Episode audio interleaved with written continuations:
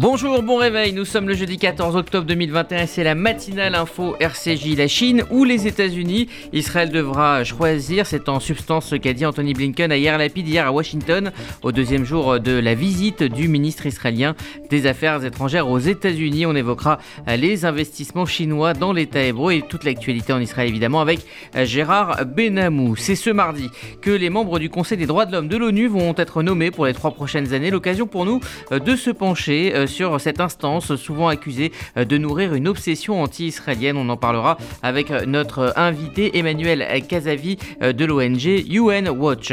Et puis le jeudi, c'est votre rubrique sortie. Raphaël Aloui nous emmène contrer les fake news à la fondation EDF. Bonjour Margot Siffer. Bonjour Rudy, bonjour à tous. Il est 8h passé de 54 secondes et on débute cette matinale par le journal. La matinale info, Rudy Saad. Après l'agression d'une enseignante à Comble-la-Ville, un lycéen a été condamné à 5 mois de prison avec sursis. Il a également été condamné à 140 heures de travail d'intérêt général, un stage de citoyenneté et une interdiction d'entrer en contact avec la professeure. L'adolescent comparaissait devant le tribunal correctionnel de Melun pour l'avoir bousculé. Il l'a fait chuter lors d'un cours lundi au lycée professionnel de Comble-la-Ville. La vidéo partagée sur les réseaux sociaux a été vue plus d'1,6 million de fois. Deux autres lycéens suspectés d'avoir euh, filmé la scène doivent également être présentés devant un juge pour enfants. Le préfet de la Sarthe va fermer une mosquée soupçonnée de radicalisation. Il s'agit de la mosquée d'Alonne près du Mans. Elle est soupçonnée de légitimer le djihad armé ou le terrorisme pendant ses prêches aux fidèles. Celui abrite aussi une école coranique qui accueille environ 110 enfants. Il s'agit d'après la préfecture d'un lieu d'endoctrinement. On en sait plus sur euh, le drame du euh, TER de Cibourg. Mardi, les quatre hommes couchés sur la voie ferrée cherchaient à éviter des contrôles de police. C'est en tout cas ce qu'indique le rescapé de l'accident qui a fait trois morts à proximité de Saint-Jean-de-Luz. Il s'agit de ressortissants algériens. Ils tentaient d'après lui de pénétrer illégalement sur le territoire français et cherchaient à éviter les contrôles de police. Alors que la situation sanitaire s'améliore nettement, le gouvernement pardon, laisse la possibilité de prolonger le pass sanitaire jusqu'au 31 juillet 2022. L'exécutif assume son refus d'un désarmement sanitaire, c'est ce qu'a confirmé hier Gabriel Attal. Ce que prévoit ce texte, c'est d'abord que jusqu'au 31 juillet, nous pourrons, si et seulement si c'est nécessaire, encadrer l'activité des, des établissements recevant du public et exiger le pass sanitaire. Ce que prévoit ce texte, c'est que jusqu'au 31 juillet, si et seulement si la situation sanitaire s'aggravait brutalement, nous pourrons prendre des euh, décrets déclarant l'état d'urgence sanitaire sur toute ou partie du territoire, pour une durée limitée à 30 jours, délai au-delà duquel une loi devra être votée. Cet état d'urgence nous permet de prendre des mesures de confinement ou de couvre-feu dont l'exemple antillais nous a encore récemment rappelé l'efficacité pour freiner des reprises dévastatrices. Gabriel Attal a insisté sur le fait que ces mesures ne seront pas forcément mises en place, elles seront proportionnées à l'évolution de la situation sanitaire. Cette approche du gouvernement est conforme au dernier avis du Conseil scientifique. Il reconnaît lui aussi la nécessité de maintenir le pass sanitaire jusqu'au 31 juillet 2022. Et puis euh, le Sénat a dit non à la vaccination obligatoire. Il a rejeté une proposition de loi visant à instaurer la vaccination obligatoire pour tous. Elle était défendue par le groupe socialiste. Son chef de file Patrick Caner parle d'un choix de clarté et de transparence. Il estime qu'avec le pass sanitaire, le gouvernement exige des Français une obligation vaccinale indirecte. Politique toujours, syndicats et gouvernement se confrontent à nouveau euh, ce jeudi devant le Conseil d'État au sujet de l'assurance chômage. Ils vont aborder la modification du calcul de l'allocation chômage. Les syndicats espèrent obtenir comme au mois de juin une suspension de ces règles entrées en vigueur le 1er octobre. Le Conseil d'État avait avancé des incertitudes sur la situation économique pour suspendre leur application. Elle pénalisait, d'après elle, l'indemnisation des demandeurs d'emploi qui alternent période de travail et d'inactivité. La spectatrice qui euh, cet été avait fait euh, chuter sa pancarte, avec sa pancarte plusieurs coureurs du Tour de France eh bien, est jugée aujourd'hui à Brest. Le message à ses grands-parents sur la route du Tour de France pourrait lui coûter cher. Elle avait brandi sa pancarte en empiétant sur la chaussée. Les coureurs n'ont pas pu euh, l'éviter. L'Allemand Tony Martin avait été le premier à tomber. Il avait entraîné dans sa chute de nombreux cyclistes. En France, toujours un épisode de pollution aux particules fines est attendu aujourd'hui en Ile-de-France. La préfecture de police de Paris recommande aux franciliens de différer les déplacements routiers et de recourir si possible au télétravail et au covoiturage. Il demande également de réduire la vitesse de circulation de 20 km par heure sur les axes routiers dont la limite est comprise entre 80 et 130 km par heure. La justice espagnole ordonne l'incarcération de l'international français de football, Lucas Hernandez. Il n'aurait pas respecté une mesure d'éloignement imposée après une rixe avec sa compagne en 2017. Lucas Hernandez devra se présenter le 19 octobre devant un tribunal de Madrid. Il aura après cette audience 10 jours pour entrer volontairement en prison. Le joueur a fait appel de l'exécution de sa peine. On part maintenant au mémorial d'Isieux où des photos du procès de Nuremberg ont été euh, tirées de l'oubli. Le musée présente demain une version entièrement restaurée d'un album photo du procès de Nuremberg. Il contient 121 clichés pris de novembre 45 à octobre 46. On peut euh, notamment y voir le criminel de guerre Hermann Göring se cacher le visage face au photographe en salle d'audience. L'album a été remis en état grâce à l'aide financière du consulat des États-Unis à Lyon. Et puis on s'intéresse maintenant à cette euh, étude sur l'antisémitisme et les jeunes sur les réseaux sociaux Didier Caramallo. Sur Instagram et sur TikTok, 70% des utilisateurs sont âgés de 13 à 34 ans. Or, ce sont sur ces mêmes réseaux sociaux que se répandent et se partagent des millions de hashtags antisémites. C'est le résultat d'un rapport publié hier par des organisations européennes. Sur TikTok, par exemple, où les utilisateurs sont très jeunes, trois hashtags liés à l'antisémitisme ont été vus et partagés plus de 25 millions de fois en à peine 6 mois. Ce qui inquiète les autorités est que cette nouvelle génération d'utilisateurs se voit présenter des idées antisémites auxquelles ils n'auraient pas été confrontés ailleurs. Le vice-président de la conférence des rabbins européens a déclaré qu'il fallait une réglementation européenne, voire mondiale, des réseaux sociaux. Il se dit inquiété, je cite, des dégâts considérables de l'antisémitisme sur les réseaux sociaux qui s'aggravent terriblement d'année en année.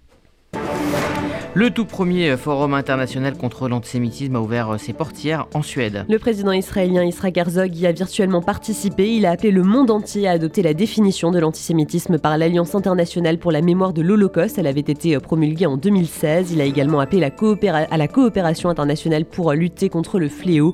Il souligne la nécessité de supprimer les contenus antisémites des réseaux sociaux.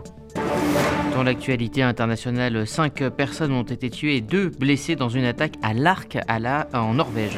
Un homme armé d'un arc et de flèches a tué 5 personnes dans le sud-est de la Norvège, à Kongsberg. Il a été arrêté par la police. Les motivations de l'attaque qui s'est produite à plusieurs endroits de la ville sont encore indéterminées. La piste terroriste est à l'étude.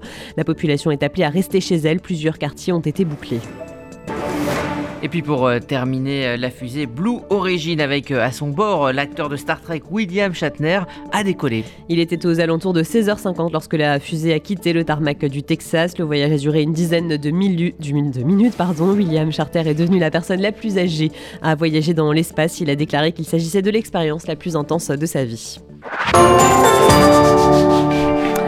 Merci Margot Siffer. Vous écoutez la matinale info RCJ, il est 8h07 dans un instant, on évoquera l'actualité en Israël et notamment le cannabis médical dont la vente pourrait bientôt devenir moins encadrée.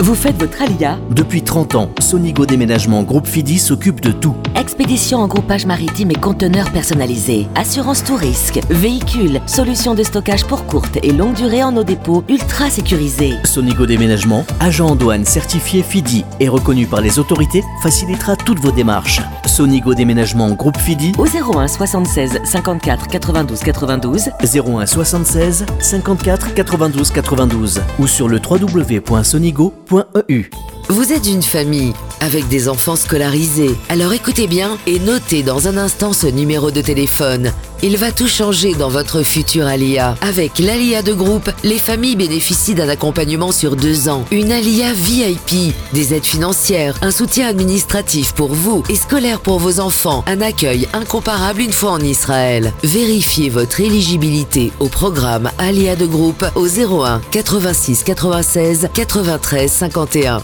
01 86 96 93 51 réservé aux familles avec enfants scolarisés. Lutter contre le cancer du sein, ça commence par des gestes au quotidien. Réduire sa consommation d'alcool. Pour moi, un verre d'eau pétillante. Avoir une activité physique. Pas d'ascenseur, je prends l'escalier. Manger équilibré et varié. Bye bye les frites. Vive les petits pois. Dès 50 ans, prendre rendez-vous chez le radiologue. Allô, il y a de la place pour une mammo Contre le cancer du sein, la prévention, c'est tous les jours. Dès 50 ans, le dépistage, c'est tous les deux ans. Plus d'informations sur le site e-cancer.fr ou auprès de votre médecin. Une campagne de l'Institut national du cancer. Martine Agenès, responsable du pôle legs et donation, Magen David Adam France. Chers amis, il existe une possibilité que vous vous devez de connaître, celle de léguer tout ou partie de vos biens au Magen David Adam Israël en exonération totale de droits de succession. C'est une opportunité exceptionnelle et je suis à votre disposition pour vous renseigner, répondre à vos questions et même vous aider dans la rédaction de vos volontés. Vous pouvez me contacter en toute confidentialité au MDA France 01 43 87 49 02. MDA France, association au service de la vie. Faire des travaux, c'est bien, mais trouver un professionnel, c'est mieux. Best Fenêtre est le spécialiste des portes, volets, storban, pergola, portail et portes de garage. Fenêtres, PVC, bois alu fabriqués en France. Écoutez bien ça, jusqu'au 31 juillet, nous vous offrons une remise de 15%. Oui, 15%. Alors vous, je ne sais pas, mais moi, je les appelle maintenant. Best Fenêtre, les meilleurs prix dans la région. Best Fenêtre 07 56 91 55 55. Demandez un devis gratuit sur bestfenêtre.net. Remise applicable à partir de 3 produits. Deuxième jour de la visite du ministre des Affaires étrangères israélien Yair Lapid à Washington. Bonjour Gérard Benamou. Bonjour Rudy, bonjour à tous. Vous êtes notre euh, correspondant permanent en Israël. Donc hier avait lieu une conférence tripartite à Washington avec euh, pas moins de trois ministres des Affaires euh, étrangères, Anthony Blinken, le secrétaire d'État américain, Yair Lapid pour Israël et leur collègue émirati, le cher Abdullah bin Zayed. Oui, cet événement qui se déroulait au département d'État a permis de révéler un Anthony Blinken qui s'exprimait sur un ton radical au sujet de l'Iran et de ses ambitions nucléaires. Blinken a paru assez pessimiste, employant un langage technique, reconnaissant que la réponse de l'Iran face à la main tendue américaine n'était pas le moins du monde encourageante, menaçant. Si l'Iran poursuit sur cette voie, les États-Unis chercheront d'autres solutions. Quant à Yair Lapid, le ministre israélien des Affaires étrangères, il a souligné pour sa part qu'Israël se réservait le droit d'agir en cas de menace iranienne. Et Anthony euh, Blinken a rappelé que l'administration Biden voyait euh, un certain intérêt dans l'élargissement des accords d'Abraham. Il a été précisé que le premier anniversaire des accords d'Abraham de normalisation aboutira à la création de deux groupes de travail trilatéraux, donc, sur la coexistence religieuse et sur l'eau, sans préciser par ailleurs quel pays pourrait emboîter le pas aux participations actuelles. Lors d'un entretien pardon, avec Lapide, la vice-présidente des États-Unis, Kamala Harris, a affiché un soutien ferme à ces accords signés en septembre 2020. Alors, autre sujet euh, abordé euh, hier, la Chine et euh, l'implication de la Chine en Israël. Oui, très important pour les Américains. C'était lors d'un point de presse avec la journaliste. Anthony Blinken a précisé son intention d'avoir une discussion franche, a-t-il dit, avec le ministre israélien des Affaires étrangères Yair Lapid pour le mettre en garde contre les investissements chinois dans l'économie israélienne. Pékin s'intéresse de très près aux innovations en Israël, en particulier dans les secteurs des technologies médicales, de la robotique, des technologies alimentaires et de l'intelligence artificielle. Toutefois, Israël a des régulations en place qui permettent d'empêcher la vente de technologies qui seraient liées au domaine militaire à la Chine donc et à d'autres pays suite à un accord conclu en 1990 dans lequel l'État d'Israël avait renoncé à vendre des systèmes radars de pointe à Pékin face à l'opposition farouche justement déjà là des États-Unis. Alors on revient en Israël avec ce sujet de, société, euh, l'usage du cannabis thérapeutique. Il y a eu un vote euh, préliminaire à la Knesset euh, hier. Le parti RAM a soutenu cette législation et le Likoud s'est abstenu et a même quitté la séance plénière. Oui, pour des raisons strictement politiques, pour s'opposer donc à la coalition. Alors, bien que son leader Mansour Abbas, en ce qui concerne le parti islamiste RAM, s'est exprimé en arabe et qu'il a précisé qu'il soutenait uniquement l'usage médical du cannabis, conformément d'ailleurs au projet de loi proposé qui préconise que les personnes ayant obtenu une licence du ministère de la Santé seraient désormais légalement autorisées à cultiver, distribuer et posséder du cannabis à des fins médicales. Objectif, se préserver d'un manque de cannabis et surtout du prix exorbitant actuel de ce médicament. La nouvelle réglementation vise essentiellement à remédier à la pénurie chronique de cannabis médical disponible pour les personnes munies d'une ordonnance en raison d'une réglementation très stricte concernant en particulier les producteurs. Et on part euh, maintenant en Ukraine où euh, le président Zelensky a annoncé un plan euh, destiné à lutter contre le changement climatique et il se tourne donc désormais vers Israël pour mettre ce plan à exécution. En effet, il a appris que de leur côté, les 27 pays de l'Union européenne voulaient planter ensemble 3 milliards d'arbres. Alors, le gouvernement ukrainien a choisi de demander au Fonds national juif, le KKL, de l'aider à mettre en œuvre, en ce qui concerne, le plan ambitieux de planter 1 milliard d'arbres au cours des trois prochaines années. Gérard Benamou en direct de Tel Aviv pour RCJ. Merci Gérard. Vous écoutez la matinale info RCG, il est 8h14. On continuera euh, d'évoquer Israël dans un instant à travers les multiples résolutions prises à son encontre par le Conseil des droits de l'homme de l'ONU. Ses membres vont être élus euh, ce jeudi pour les trois prochaines années.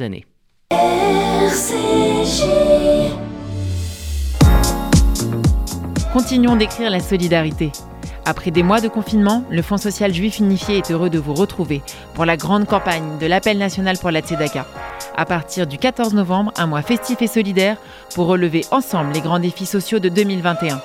Rendez-vous le 17 novembre au Duplex, le 13 décembre au Palais des Congrès, du 28 au 30 novembre pour notre grande collecte Charity. Cette année encore, nous avons besoin de vous. Renseignements au 01 42 17 10 08. Il y a des salles de bain qui font vraiment rêver. Bain et déco. Il y a des cuisines où l'on se prendrait volontiers pour un chef étoilé. Bain et déco. Et si c'était le moment de changer Nos architectes et artisans qualifiés Bain et déco conçoivent et réalisent votre projet de A à Z. Des produits avant-gardistes, des marques prestigieuses et un vrai savoir-faire. Pour une seule ambition, l'exception. Bain et déco, deux showrooms de plus de 500 mètres carrés à Paris 11e et Boulogne-Billancourt. Et venez découvrir notre nouveau showroom, 212 boulevard Saint-Germain, Paris 7e. Bain et Regardez votre fenêtre. Vous ne voyez rien? Là, vous avez vu tous ces euros qui passent à travers? Ne laissez plus s'envoler votre argent. Avec la maison de la fenêtre, changez pour des fenêtres qui vous isolent efficacement du froid et du bruit. En ce moment, la maison de la fenêtre vous offre 20% de réduction sur votre devis. La maison de la fenêtre. Un geste pour la planète, un vrai plus pour votre confort. Appelez vite au 01 42 11 0303. 01 42 11 0303. Certifié Calibat et RGE. Nouveau numéro de l'Arche. Pour cet automne, un dossier de 50 pages sur les Juifs d'Algérie. Toujours dans l'Arche, retrouvez le point de vue de Rachel Kahn sur les débats qui agitent la société contemporaine. Également dans l'Arche, un portrait de Catherine Clément, prix Bernheim 2021 de la FJF et un entretien avec elle, ainsi qu'un entretien exclusif avec Pierre Nora.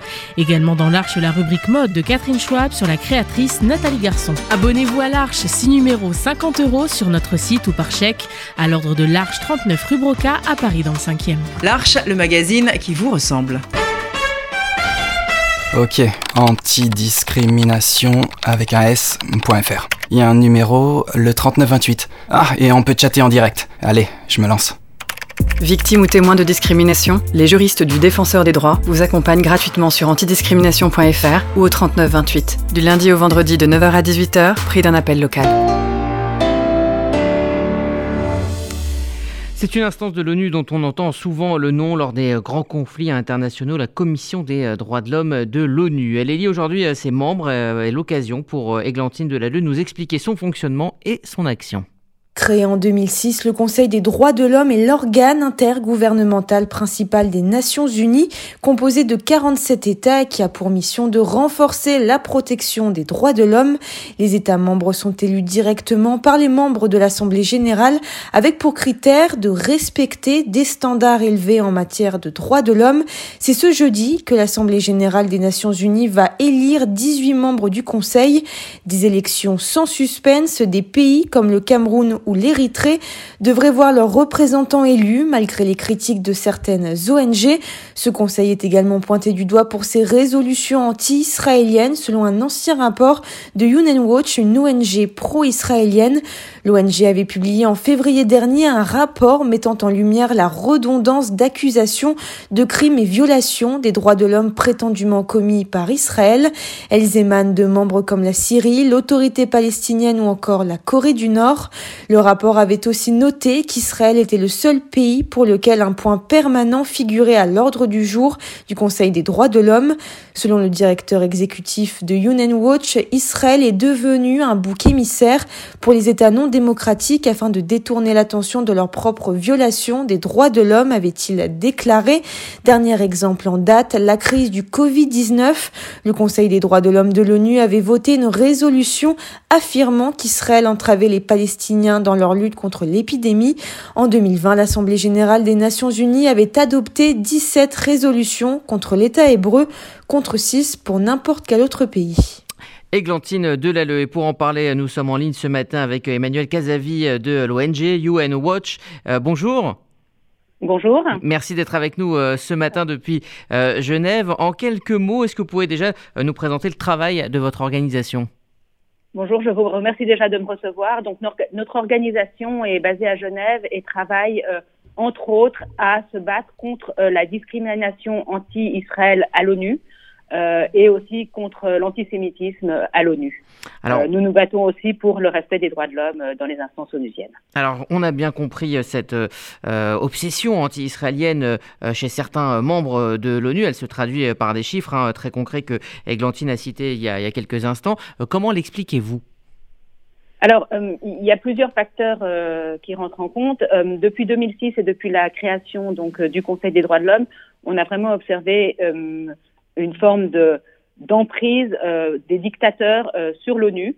Euh, L'ONU a, a, voté euh, énormément de résolutions anti-Israël, non seulement à l'Assemblée générale, comme vous le disiez en introduction, mais aussi euh, au Conseil des droits de l'homme, où depuis sa création, donc en 2006, 95 résolutions ont été votées contre Israël, 95 contre 140 pour tout le reste du monde. Donc on voit là vraiment très, très clairement une, une balance anti-Israël importante. Euh, j'insiste aussi sur le fait que euh, dans les 140 résolutions qui sont euh, votées contre le reste du monde, aucune résolution n'est votée contre les pires violateurs des droits de l'homme, comme la Chine, qui enferme un million de Ouïghours dans des camps, contre la Russie, qui empoisonne ses dissidents, ou contre Cuba, qui jette en prison ses artistes, ou la Turquie, qui élimine ses juges, ses journalistes. ainsi, Israël est vraiment la cible de 95 résolutions et aucune contre un nombre de pays importants qui euh, sont d'importants violateurs des droits de l'homme. Alors, euh, sous euh, Benjamin Netanyahou, Israël et Trump aussi, Israël s'est éloigné hein, de l'ONU en sortant de l'UNESCO pour montrer son, mécontentement. le nouveau gouvernement semble, lui, avoir une approche un petit peu différente. Est-ce que, selon vous, c'est important qu'Israël joue malgré tout un rôle au sein de l'ONU? Est-ce que c'est une manière d'être dans le concert des nations ou est-ce que c'est un combat perdu d'avance? Alors, je vous remercie de, de me parler des États-Unis parce qu'effectivement, aujourd'hui, donc, il y a cette euh, élection de 18 nouveaux membres, donc une élection sans surprise puisque euh, il y a 18 sièges, 18 candidats. Donc, on sait que les 18 membres seront élus. Euh, en introduction, vous citiez certains pays comme le Cameroun qui en feront partie, le Qatar aussi en fera partie. Mais ce que nous accueillons avec plus, plus positivement, c'est l'entrée des États-Unis euh, dans ce Conseil. Donc, vous le disiez, euh, les États-Unis de Trump avaient quitté le Conseil des, États, des, des droits de l'homme. Les États-Unis de Biden retournent au Conseil des droits de l'homme et on espère que euh, ce sera pour soutenir Israël. Les États-Unis de Trump avaient notamment cité ce biais anti-Israël pour comme justification de leur retrait du Conseil. on espère que les États-Unis de Biden soutiendront Israël et comment peuvent-ils le faire? euh, ben, dans un premier temps en se battant pour éliminer ce point à l'agenda euh, du Conseil des droits de l'homme, donc ce point numéro 7, le fameux, tristement fameux item 7 que vous citiez en introduction. Donc, pour bien comprendre, le Conseil des droits de l'homme a 10 points à son agenda. le, Conseil des droits de l'homme se réunit trois fois par an avec 10 points, chaque fois les mêmes pour créer des questions thématiques ou techniques. Il y a un point pour créer des situations de violation des droits de l'homme dans le monde entier, le point 4, et un point pour ne traiter que de la situation en Israël. Donc euh, il y a vraiment là aussi euh, une discrimination à l'encontre d'Israël. Donc ça, c'est une première façon que les États-Unis euh, peuvent utiliser, pourraient utiliser leur leur euh, présence comme membre euh, du Conseil pour défendre Israël. Une autre chose serait de, donc je le mentionnais, il y a eu énormément de votes euh, et de résolutions qui ont été votées contre Israël, très peu, voire pas du tout contre certains autres pays, contre la plupart des autres pays. Là aussi, les États-Unis pourraient introduire des résolutions contre ces pays, contre la Chine, contre Cuba, contre la Russie, et permettre ainsi d'avoir une meilleure proportion entre les différents pays. donc ça, c'est une deuxième façon. Je me permets de rajouter un autre point, c'est celui d'une nouvelle commission d'enquête qui a été votée par le Conseil des droits de l'homme lors d'une session spéciale en mai dernier, donc suite au dernier conflit qui a euh, opposé Israël euh, à Gaza. Donc Israël a été la cible de 4000 roquettes, on s'en souvient. Et euh, suite à ça, le, Conseil des droits de l'homme, à la demande du Pakistan en tant que président de l'organisation de la coopération islamique et mhm. de l'État de Palestine, je le dis comme ça parce que c'est comme ça qu'on l'appelle au Conseil des droits de l'homme, on, on, demandait une commission, on demandait une session spéciale qui a voté une commission d'enquête. Et cette commission d'enquête euh, est, une commission sans précédent dans sa dureté et dans sa durée, parce que sa durée est indéterminée. Mm. Donc là aussi, on pourrait imaginer que les États-Unis prennent le lead et mettent en place une résolution pour annuler, ou en tout cas euh, rendre un peu moins dure cette commission d'enquête. Merci Emmanuel Casavi, je, dois vous euh, couper. Je rappelle que donc vous représentez euh, l'ONG UN Watch. On aura bien compris les enjeux et, les actions de votre organisation. Merci à vous et bonne journée. Vous écoutez la matinale. Je vous remercie. Merci. Vous écoutez la matinale info RCJ. Il est à 8h25. L'heure des conseils sortis du week-end. Raphaël Aloui nous emmène contrer les fake news avec une expo à la Fondation EDF.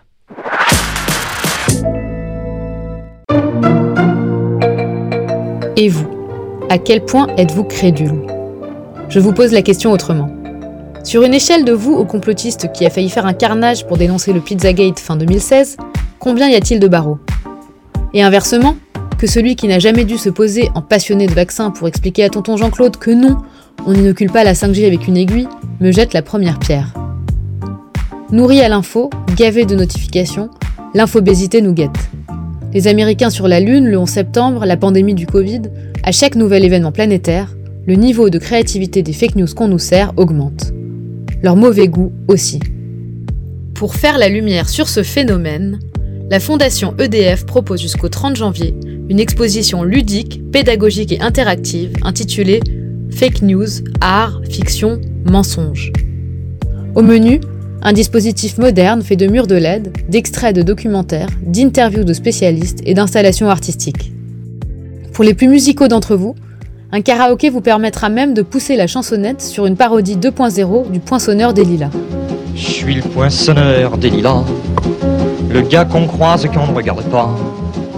Y a pas de soleil sous la terre. Le vaste sujet des fake news est décortiqué ici en plusieurs sections, allant de leur production jusqu'à leur remède, en passant par leur diffusion. Le résultat est passionnant et nous aide à prendre réellement conscience de la facilité de création et de propagation de ces fausses nouvelles. Mais aussi, et surtout, de leur impact. Car, même démenti, une fois l'intox logé dans la tête des gens, difficile de faire reset. En témoigne l'une des premières fake news de l'histoire, le protocole des sages de Sion. Ou comment un soi-disant traité secret entre les juifs du monde, pourtant démenti, a finalement propulsé le peuple élu au rang de fomentateurs des attentats du 11 septembre. Une exposition nécessaire en ces temps de crise informative. Et si jamais vous avez du mal à y traîner tonton Jean-Claude, vous pourrez toujours lui rapporter un petit flyer explicatif pour lui apprendre à décrypter l'info du faux. Ne vous gênez pas, c'est cadeau.